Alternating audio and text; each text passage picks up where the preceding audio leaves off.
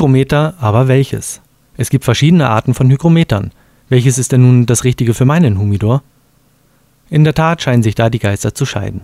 Da gibt es den sehr erfahrenen Zigarrenfreund, der durch Druckprobe an der Zigarre merkt, ob sich Zigarre und Humidor in gutem Zustand befinden. Dazu gehört aber sehr viel Erfahrung, die man erstmal sammeln muss. In der Zwischenzeit muss also eine andere Lösung her. Die denkbar schlechteste ist meist das Hygrometer, das dem Humidor beilag.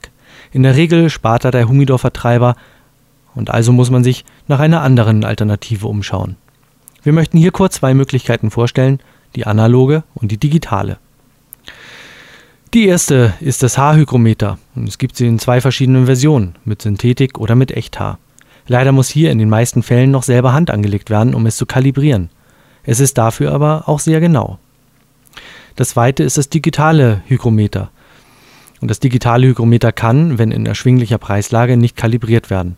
Man muss allerdings darauf achten, dass es auch für den richtigen Luftfeuchtebereich geeicht ist. Dies wäre für den Einsatz im Humidor dann zwischen 65 und 75 Prozent, sonst kommt es zu großen Ungenauigkeiten.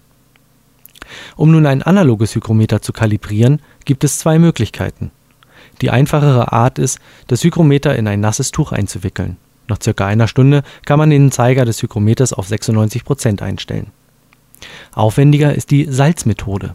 Hierzu wird ein großes, großer Gefrierbeutel mit dem Hygrometer, einem Schraubendreher und einem kleinen Gefäß mit Salz bestückt. Auf das Gefäß mit Salz ein paar Tropfen Wasser, es darf nicht durchtränkt sein, und dann den Beutel für circa 10 Stunden verschlossen halten.